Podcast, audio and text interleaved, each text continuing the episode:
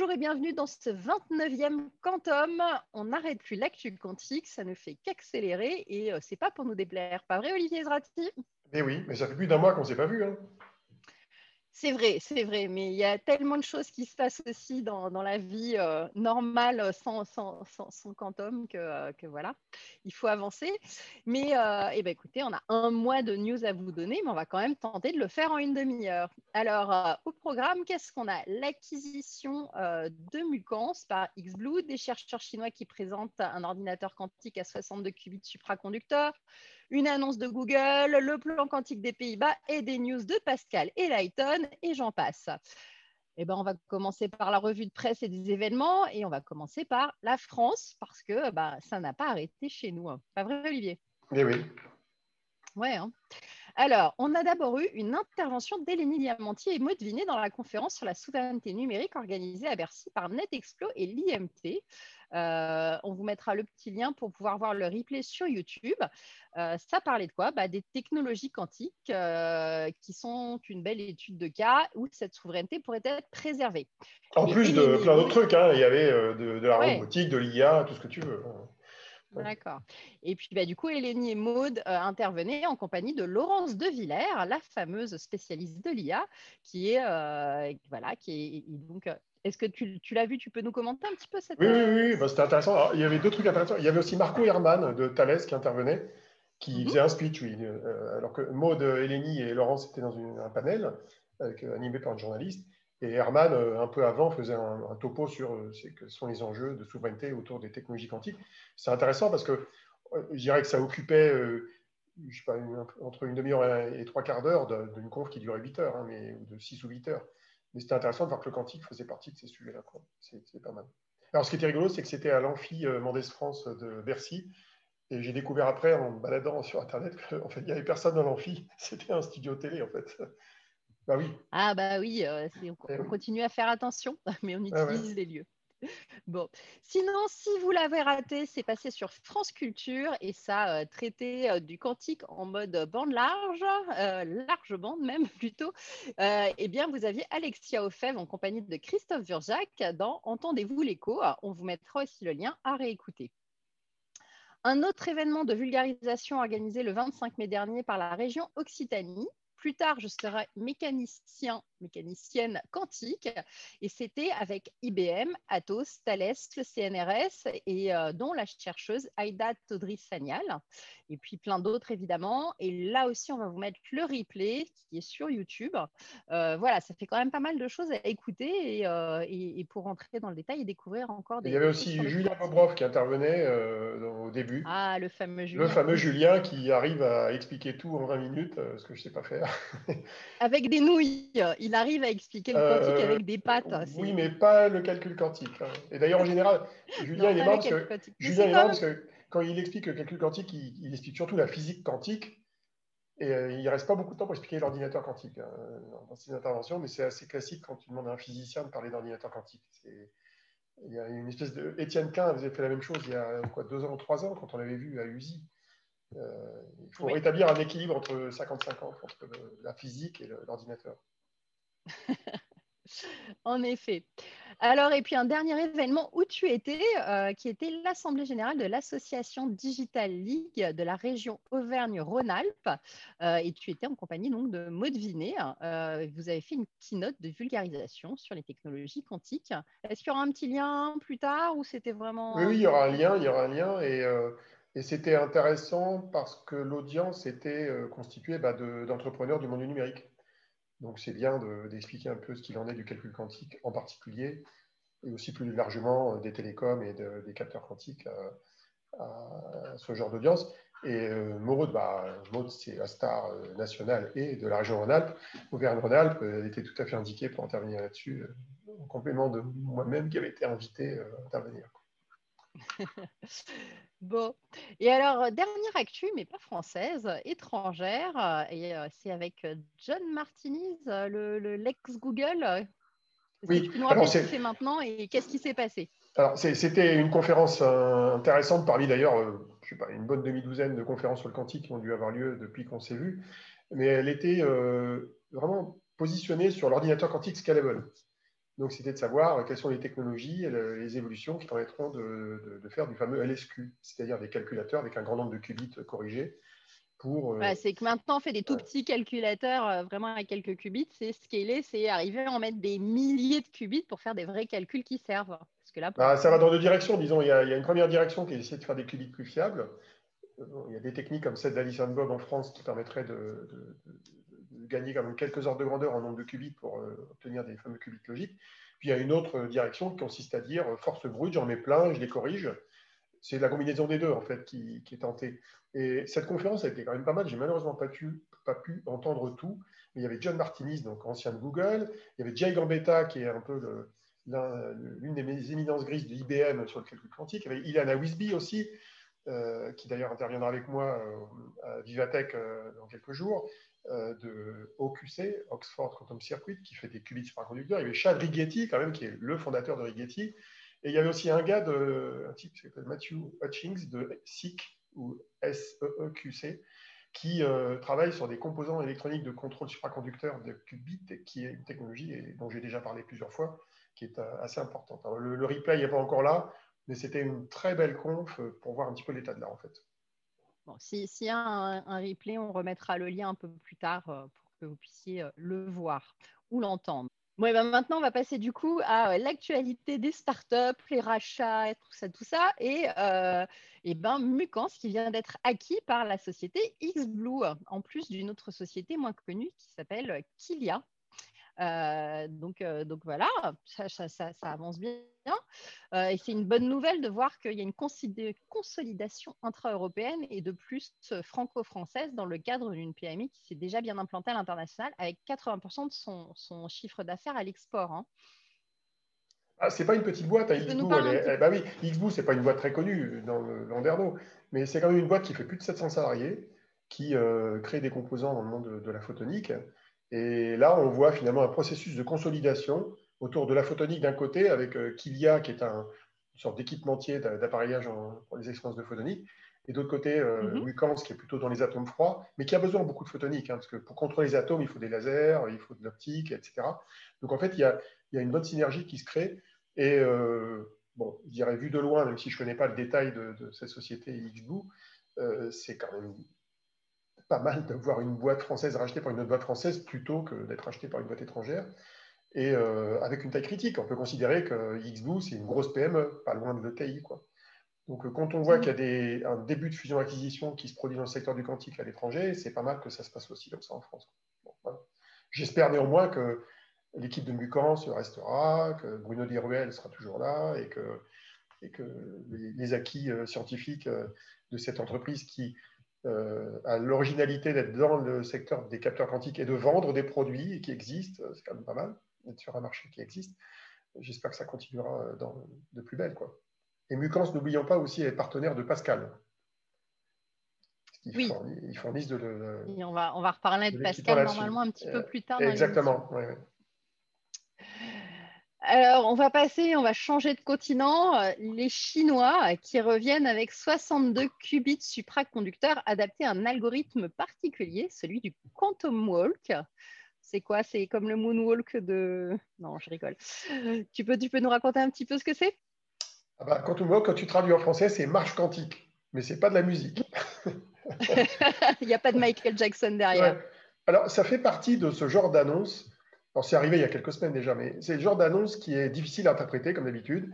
Tu vois un, gros papier qui est relayé par la presse scientifique euh, internationale, et tu dis, mais c'est quoi ce truc quoi? Parce que tu vois des Chinois qui parlent de 62 qubits superconducteurs, d'ailleurs, tout en disant qu'ils ont le plus grand nombre de qubits du monde, ce qui n'est pas tout à fait vrai, puisque IBM a en production une machine à 65 qubits. Mmh. Jusqu'à preuve du contraire, 62 est inférieur à 65 jusqu'à preuve du contraire. Voilà, euh, même en changeant la base, euh, même avec un logarithme, c'est toujours dans cet ordre-là. Et euh, alors, ce n'est pas des qubits supraconducteurs tout à fait classiques. quand tu regardes de près le papier scientifique, il ressemble aux qubits de Google, en fait. C'est des matrices, c'est une matrice de qubits avec des, des, qubits de couplage qui relient les qubits entre eux pour gérer l'intrication.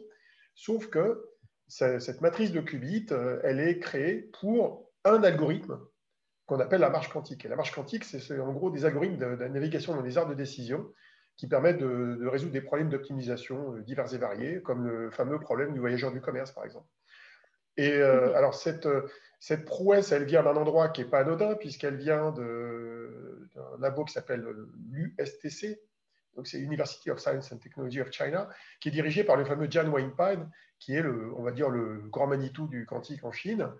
Leur machine s'appelle Zhu Chongzi. Il faut bien retenir, hein. c'est plus difficile à retenir que Sycamore. il paraît que c'est un des découvreurs des premières centaines de décimales de pi, donc euh, c'est un symbole intéressant. Et alors, ce qui est assez marrant, c'est que quand tu regardes l'algorithme qu'ils ont mis en œuvre, ils ont mis en œuvre un algorithme qui s'appelle un interféromètre Mach-Zehnder. Tu vas dire, OK, très bien. en fait, un algorithme, un, un Mach-Zehnder, c'est quoi? C'est un système qu'on d'habitude on réalise avec des photons et de l'optique.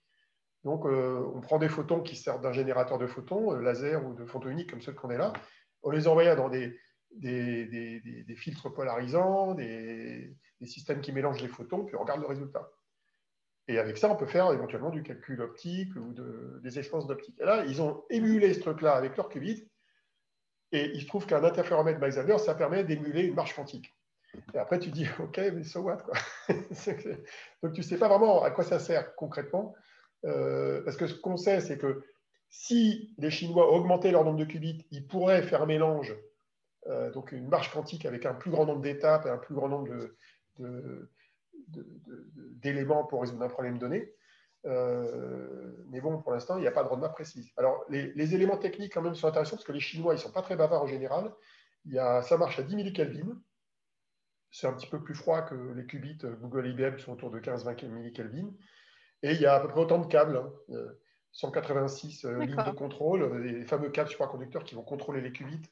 Et ce qu'ils ont fait, qui n'est pas inintéressant, je regarde ça très très près en général, c'est qu'ils ont mutualisé les, câbles de lecture de l'état des qubits. Donc en gros, ils ont un câble qui partage pour 4 qubits. Donc au lieu d'avoir 64 euh, câbles de lecture, ils en ont 16. Ça permet de réduire la quincaillerie. Quoi. Donc voilà, euh, c'est marrant. Alors, ce qui est marrant, c'est qu'ils n'ont pas prétendu avoir atteint la suprématie quantique, donc au moins, euh, ça a évité de partir en sucette de ce côté-là. Mais bon, c'est intéressant parce que pour moi, la dernière euh, prouesse des Chinois dans le supraconducteur, c'était de l'ordre de 19 qubits. Ils sont passés de 19 à 62, avec un cas d'usage un peu particulier. Alors, c'est assez marrant parce que voir comme ça, il avait fait pareil sur l'échantillonnage de boson gaussien en décembre dernier. Les Chinois, ils font souvent une expérience avec un hardware donné qui sert à résoudre un seul problème. Et après, tu dis, oui, mais alors, est-ce que c'est programmable? Est-ce que c'est généralisable à plusieurs problèmes? Alors, dans l'échantillonnage du boson là, de décembre dernier, ce n'était pas programmable. Et ils prétendaient avoir atteint un avantage quantique. Donc, quand on regarde de près, on dit, bah oui, c'est pas programmable, donc ce n'est pas un avantage quantique. Là, c'est programmable. Sauf que leur truc, euh, pour l'instant, il n'a il a pas une économie d'échelle suffisamment grande pour gérer des marches quantiques euh, significatives. Donc voilà, euh, c'est intéressant, c'est une étape. Et ça permet de voir que les Chinois ne font pas que des photons euh, et ne font pas que de la communication quantique. Bon, eh ben, écoute, on va continuer à les suivre. Hein. Euh, c'est vrai ah que bah c'est difficile d'avoir des infos de leur côté, qu'ils n'en lâchent pas beaucoup, mais, euh, mais en tout cas, on sait qu'ils sont dans la course et qu'il faut qu'on voit ce qu'ils font. Non, mais ce qui, est, marrant, si tu veux, sur, ce sujet, attends, parce que sur ce sujet comme sur les autres, systématiquement, tu as un problème, tu as un lag au sens entre la publication scientifique euh, le papier qui est sur Archive, plus euh, les articles mhm. de la presse scientifique qui, vulgarisent un petit peu. Il y, a un problème, c'est qu'il faut que les physiciens interprètent la performance. Et il faut qu'ils écrivent. Bah, il n'y en a pas des masses qui font ça, et parfois il faut attendre pas mal de temps avant d'avoir une information, on va dire, circonstanciée sur la performance. Donc là, pour l'instant, je n'ai pas encore mhm. vu. J'ai interprété comme j'ai pu ce que j'ai vu, mais euh, je suis impatient d'avoir un papier de Scott Aronson, ou je ne sais pas qui d'autre, John Preskin, qui écrit pas beaucoup d'ailleurs, ou euh, des Français, pourquoi pas, euh, sur le sujet. Quoi. On pourrait peut-être demander à Daniel Estelle. Voilà. des fois qui s'ennuient. Alors, Google annonce une nouvelle roadmap avec un ordinateur quantique commercial pour 2029. Commercial, euh, un truc qui marche, c'est.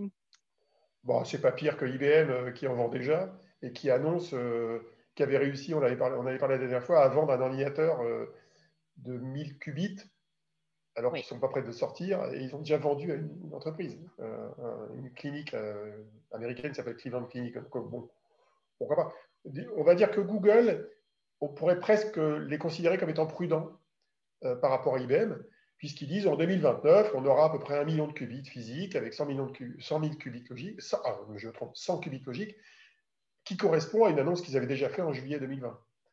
Donc l'information en tant que telle n'est pas nouvelle, euh, c'est juste lié au fait qu'il y a eu un post ou une déclaration de, du CEO de Google, dont j'ai oublié le nom, j'ai un trou de mémoire, mais c'est pas grave, ça va me revenir. Euh, et euh, lors de la conférence Google I.O., donc ils ont fait un petit peu de raffut là-dessus, mais il n'y avait pas d'infos nouvelles en fait. C'était, une info qui était une ressucée en gros. Quoi. Il n'y avait pas plus de détails techniques. Alors par contre, c'était associé à un autre, une autre information qui visuellement est assez sympa, on vous mettra le lien, euh, c'est que c'était lié à l'inauguration du nouveau campus quantique à Santa Barbara, à côté de l'université euh, où a travaillé il y a longtemps euh, John Martinis. Et le campus mhm. est impressionnant parce qu'on voit un espèce d'énorme hall, on dirait presque station F, rempli d'ordinateurs quantiques. Alors il y a de la place, hein, il y a un espace assez vide, mais il y a, on voit qu'il y a de la place au moins pour mettre 7-8 ordinateurs quantiques pour faire des tests. Et donc c'est c'est l'occasion qu'ils ont utilisée pour, euh, pour, annoncer ça. Quoi. Bon, un, lieu à aller visiter pour faire quelques photos. Hein. Ah bah, si on nous invite, on veut bien y aller, hein, c'est pas un problème. Bon, ceci étant, euh, ce qui est intéressant, c'est de voir les vrais gens qui nous expliquent ce qu'ils font et comment ils vont atteindre le fameux million de qubits physiques. Voilà. Bon. Alors, euh, plus en retard que la France sur le plan quantique, non, gentil. En tout cas, les Pays-Bas annoncent aussi un plan quantique, euh, un plan de 615 millions d'euros qui est géré par une fondation, Quantum Delta NL. Euh, c'est sur 7 ans, pas 5 ans comme chez nous, et c'est du. Euh, donc, ils vont proposer du Quantum Inspire avec de l'offre cloud hybride. Ça t'intéresse hmm, bah oui, forcément. Hein, non, mais Quantum Inspire, c'est le nom de leur offre. en France. C'est le nom de leur offre de cloud hybride.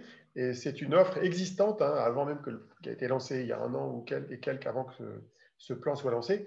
C'est une offre qui mhm. associe un accès à un calculateur euh, supraconducteur, mais avec à peine 5 qubits, je crois, et une offre d'émulation, un peu comme ce que fait Atos en France.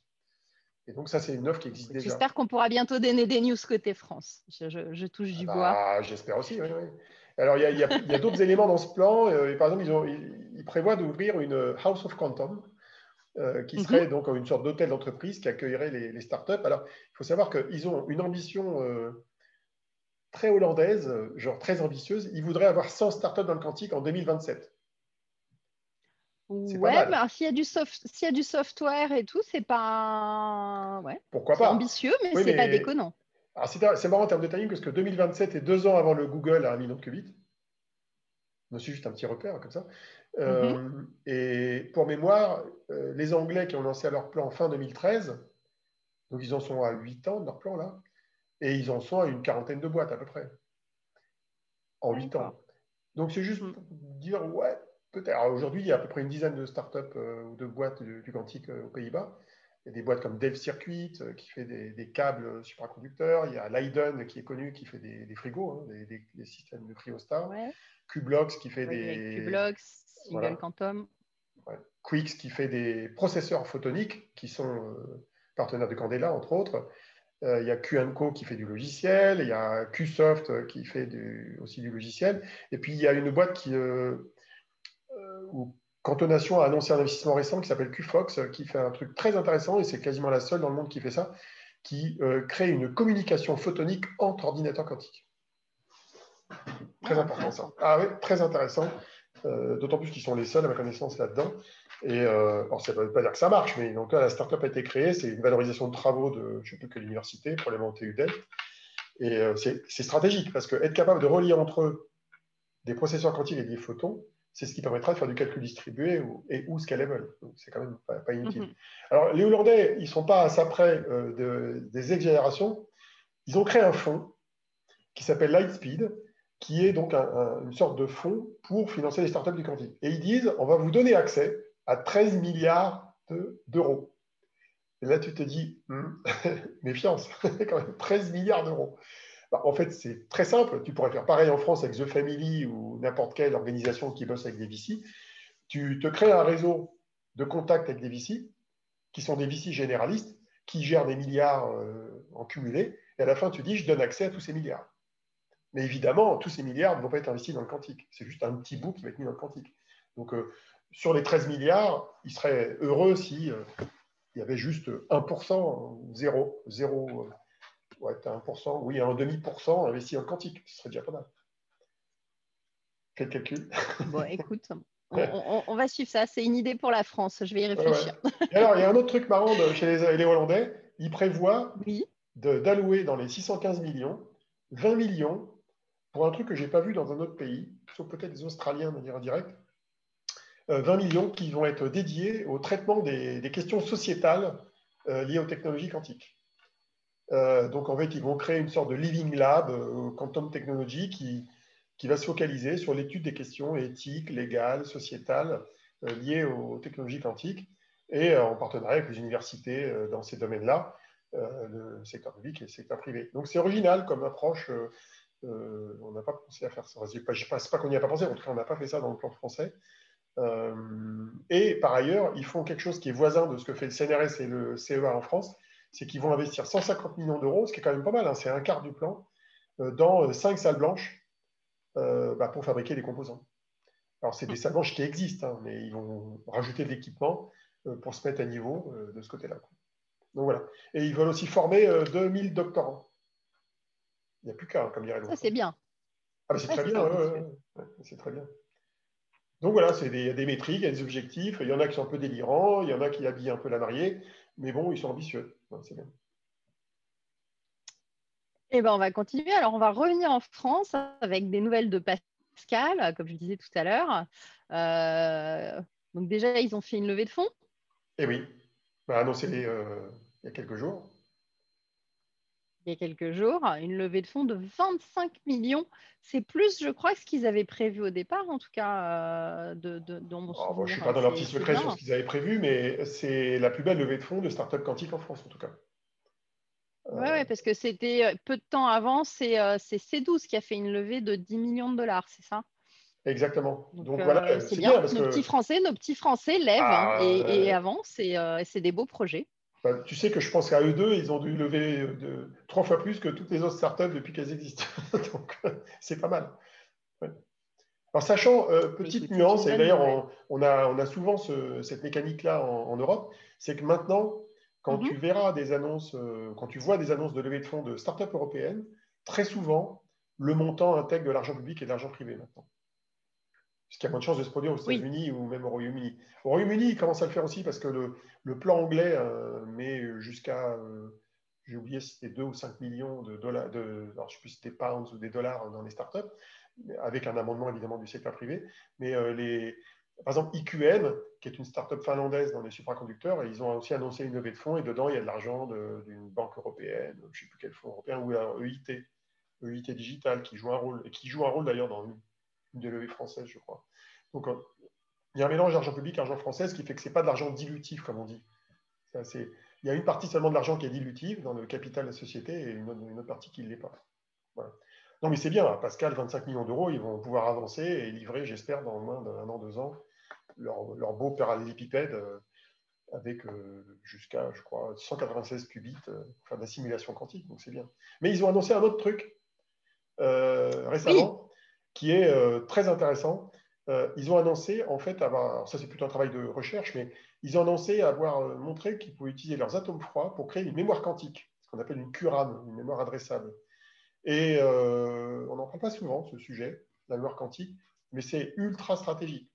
Parce qu'il faut savoir que près de la moitié des algorithmes quantiques ont besoin de mémoire quantique qui n'existe pas encore. C'est un peu embêtant, si ils inventent des algorithmes, mais il n'y a pas de mémoire quantique. Et à quoi sert une mémoire quantique? Ça a plusieurs usages. Et les deux principaux usages de mémoire quantique, le premier, il est lié à ce qu'on appelle le chargement des données dans un algorithme quantique.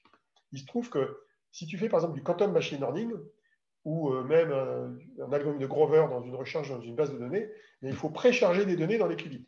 Le problème, c'est que ce préchargement, s'il y a beaucoup de données, ça prend du temps. Alors même en encodant les données correctement, ça prend un certain temps. Et le temps, il est supérieur à la durée de stabilité des qubits. Oui, on risque de, rentrer dans la décohérence. Euh, Alors, modulo les questions de correction d'erreur. Mais bon, donc en fait, en gros, on, a cette mémoire dans laquelle on charge les données, qui est stable un certain temps, Et euh, une fois qu'on a terminé le chargement, on transfère par euh, transfert, ce n'est pas une copie, on transfère euh, les qubits de chargement vers les qubits de calcul. Ça, c'est le premier usage théorique. Alors, sachant qu'il y a plusieurs types de mémoire quantique, il y a des mémoires qu'on appelle des mémoires adressables, parce que la QRAM, c'est une mémoire adressable. On peut dire, je veux à telle adresse rajouter une info pour enrichir un, jeu de données. Et l'autre cas de figure où la mémoire quantique est utile, c'est dans les répéteurs quantiques des télécommunications quantiques. Et là, on a besoin, a priori, de moins de qubits. Et donc, voilà, c'est intéressant de voir qu'une start-up française, qui n'est pas la seule dans le monde, mais a, montré une capacité à faire ce genre de choses. Bon, bah, écoute, on va les suivre de très près en tout cas. Hein, euh, il y, a plein de raisons de le faire, mais on, est vraiment très content et très fiers d'eux. On continue avec euh, l'annonce de processeur quantique photonique de Lighton. il s'agirait d'un processeur quantique à base de photons à, même d'atteindre l'avantage quantique. Tu peux nous dire un petit peu ce que c'est que l'avantage quantique? Ah bah, L'avantage quantique, on en a parlé plusieurs fois, c'est la situation dans laquelle un calculateur C'est toujours bien de rafraîchir la mémoire des nouveaux éditeurs. Tu as raison. C'est la situation dans laquelle on se retrouverait si et quand un ordinateur quantique était capable de réaliser un calcul dont son équivalent sur une machine classique euh, serait ou plus lent ou moins possible, enfin, surtout plus lent. Et euh, alors, il y a quelques annonces qui ont été faites dans ce sens-là jusqu'à présent, il y en a très peu qui sont crédibles. Et donc, euh, celle de Google de Sycamore, euh, c'était la suprématie quantique est du genre j'explose complètement le, calcul classique. Mais comme c'est un calcul qui calcule rien, ça ne sert pas grand-chose.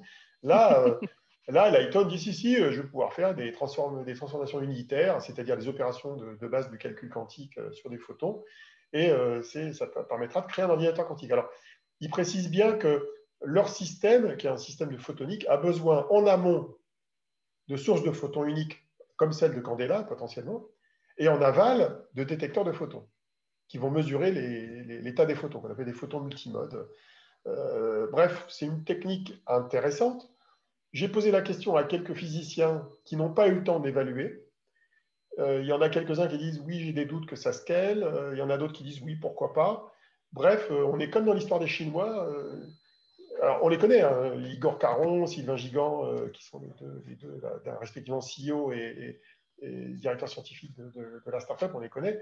Ça fait longtemps qu'ils travaillent dans les processeurs optiques, mais qui n'avaient pas, de prétention à des processeurs quantiques. Là, pour la première fois, ils annoncent, sur la base de travaux qu'ils ont commencé à publier en 2019, qu'ils pourraient atteindre cette capacité à faire du vrai calcul quantique avec de l'intrication de la superposition. Bon, j'attends de voir. Euh, je pense qu'il y aura besoin de benchmarker ça avec des papiers scientifiques euh, qui sont, j'imagine, dans le pipe. Euh, comme d'habitude, le fact-checking, c'est un art très compliqué dans le calcul quantique. Non, mais franchement, moi, je m'arrache les cheveux. Tu, tu, tu me parles d'un truc dans l'IA. Ça se voit, tu n'en as plus, Olivier. Non, mais, ça se voit. Oui, mais c'est une métaphore. Non, mais le calcul quantique, enfin la physique quantique en général, c'est le truc le plus dur à fact-checker de la Terre. Quoi. Euh, si par exemple, tu as Nvidia qui annonce une performance dans l'IA, tu peux regarder, tu peux comprendre comment ça marche. C'est accessible, disons, euh, euh, quand tu connais un peu. Pour toi, c'est accessible. Pour moi, mais pour moi et d'autres. Mais disons que tu peux fact-checker en fonction d'informations publiques, tu peux regarder. Là, même les physiciens n'ont pas le temps de regarder. Donc, tu es obligé d'attendre un certain temps avant de pouvoir vérifier que le truc est intéressant ou pas.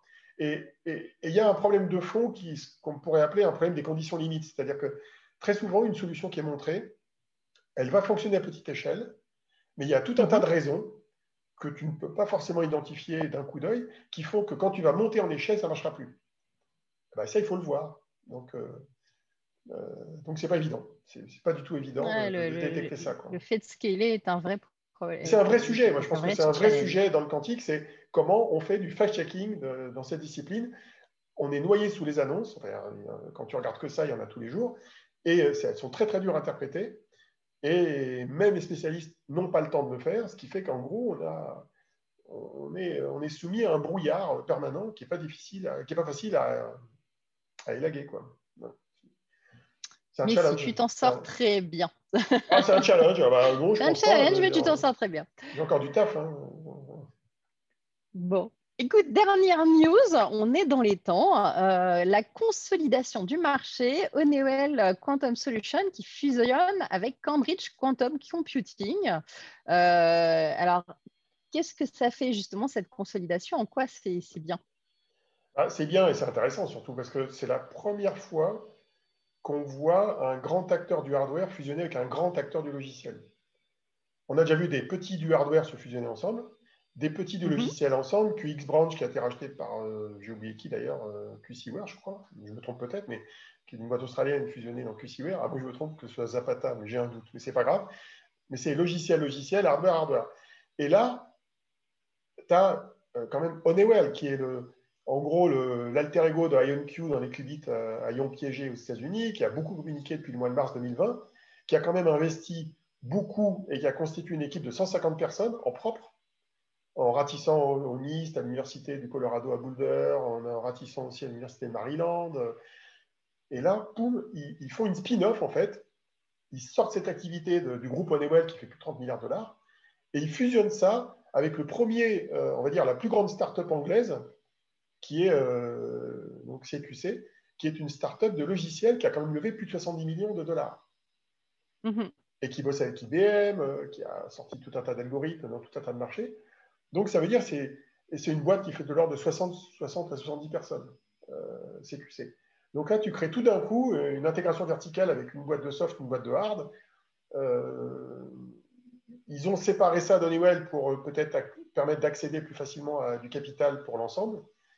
Honeywell a annoncé qu'il mettait 270 à 300 millions de dollars dans cette nouvelle société pour 55% du capital.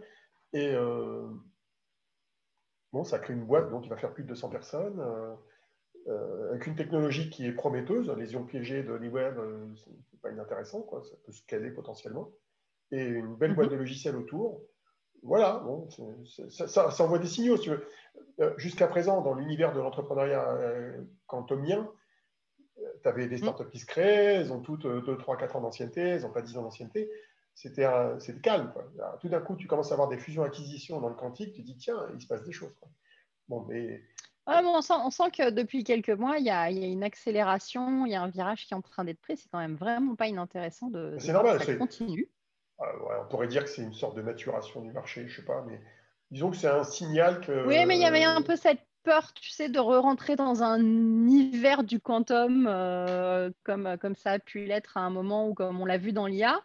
Et là, pour l'instant, ce n'est pas le cas. Là, ça fait quand même depuis quelques mois qu'on est vraiment dans une, accélération de nouvelles et de choses intéressantes qui se passent. Qui... Voilà. Donc, euh, permettre de parler de poupée russe dans l'histoire. Euh, en fait, eh ben, vas-y. Euh, j'y crois pas trop à l'hiver du quantique. S'il y a un hiver du quantique, il sera lié à un hiver des deep tech. Et s'il y a un, hiver des deep tech, il sera lié à un hiver des startups en général. Je pense qu'il y aura un lien entre les trois. Je pense qu'il y, aura, y a un lien entre trois. Il peut y avoir une crise financière qui casse tout.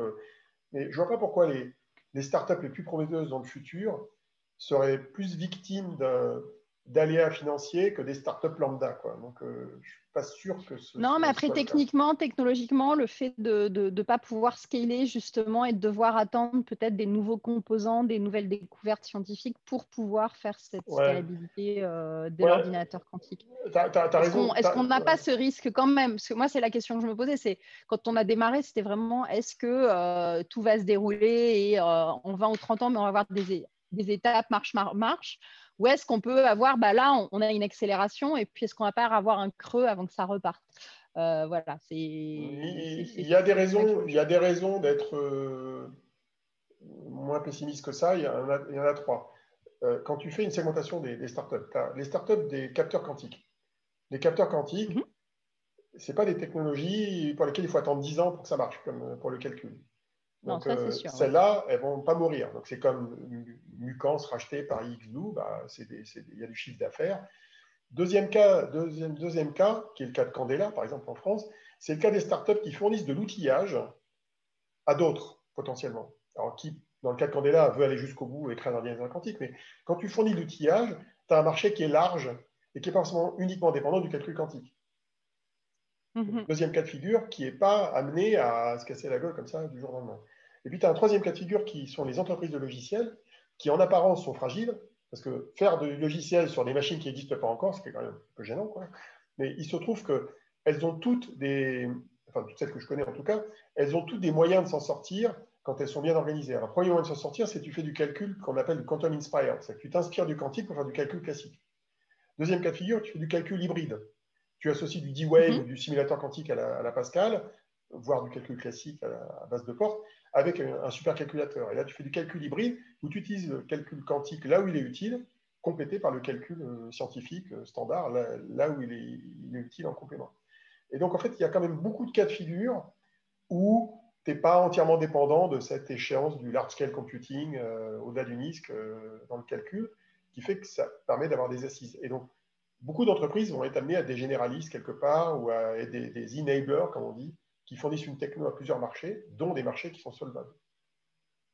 Voilà. Donc c'est pour ça que je ne suis pas si inquiet que ça.